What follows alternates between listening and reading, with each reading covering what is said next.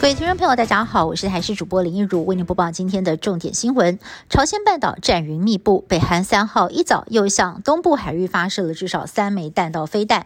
南韩方面研判，其中有一枚是洲际弹道飞弹，不过发射失败。日本东北三线空袭警报大作，日方一度宣称飞弹飞越日本领空，结果证实虚惊一场。不过专家认为，北韩未来仍然会不断的试射短程飞弹，对美国进行贺阻。为了因应北韩连续挑。挑衅，美韩史上最大规模的空中军演也将会延长时间。北韩最近几天频频发射飞弹，造成了日本跟韩国空袭警报大作，民众饱受惊吓。日本政府三号在侦测到飞弹后两分钟警报才发出，被质疑反应慢半拍。而南韩的日领岛民众则是在警报响起四十八分钟之后，才透过广播中得知北韩发射飞弹，同样也是引发民怨。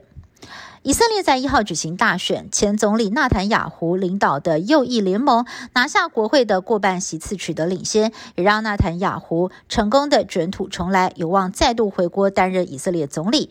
不过，纳坦雅胡所属的联合党只拿到三十多席，必须跟其他的小党结盟，组成联合政府。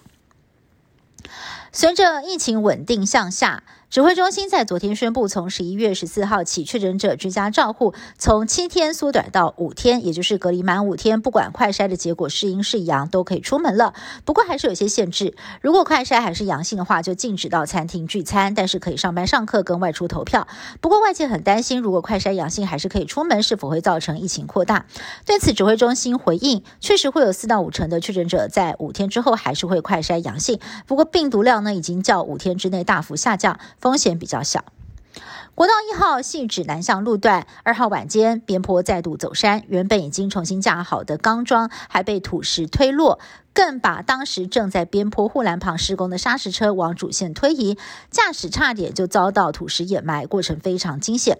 而受到了走山封路的影响，金龙往台北方向不少人只好改走国道三号，结果呢，造成了交通大打劫，民众上班上课大迟到。为了疏解交通，台铁即日起到十一号，除了周六日之外，每天将会加开两班区间车疏运旅客。交通部长王国才初步估计，中午早上六点之前会。开放内侧车道通行，目标在十一月十三号要全线抢通。民众党新竹市长候选人高虹安遭到对手指控，曾经聘用李姓男友担任立院的公费助理。网红四叉猫再度爆料说，李姓男友过去两年捐款六十万元给民众党，不但和助理的收入相近，更和高虹安不分区立委的党内募款六十万元的额度一模一样。台北市长柯文哲上午坦言数字相同，但是强调一定合法，更痛批选战打到了私领域，实在是太过分。而高虹安在晚间出席活动的时候，也亲上火线澄清。以上新闻是由台视新闻部制作，感谢您的收听。更多新闻内容，请您持续锁定台视各界新闻以及台视新闻 YouTube 频道。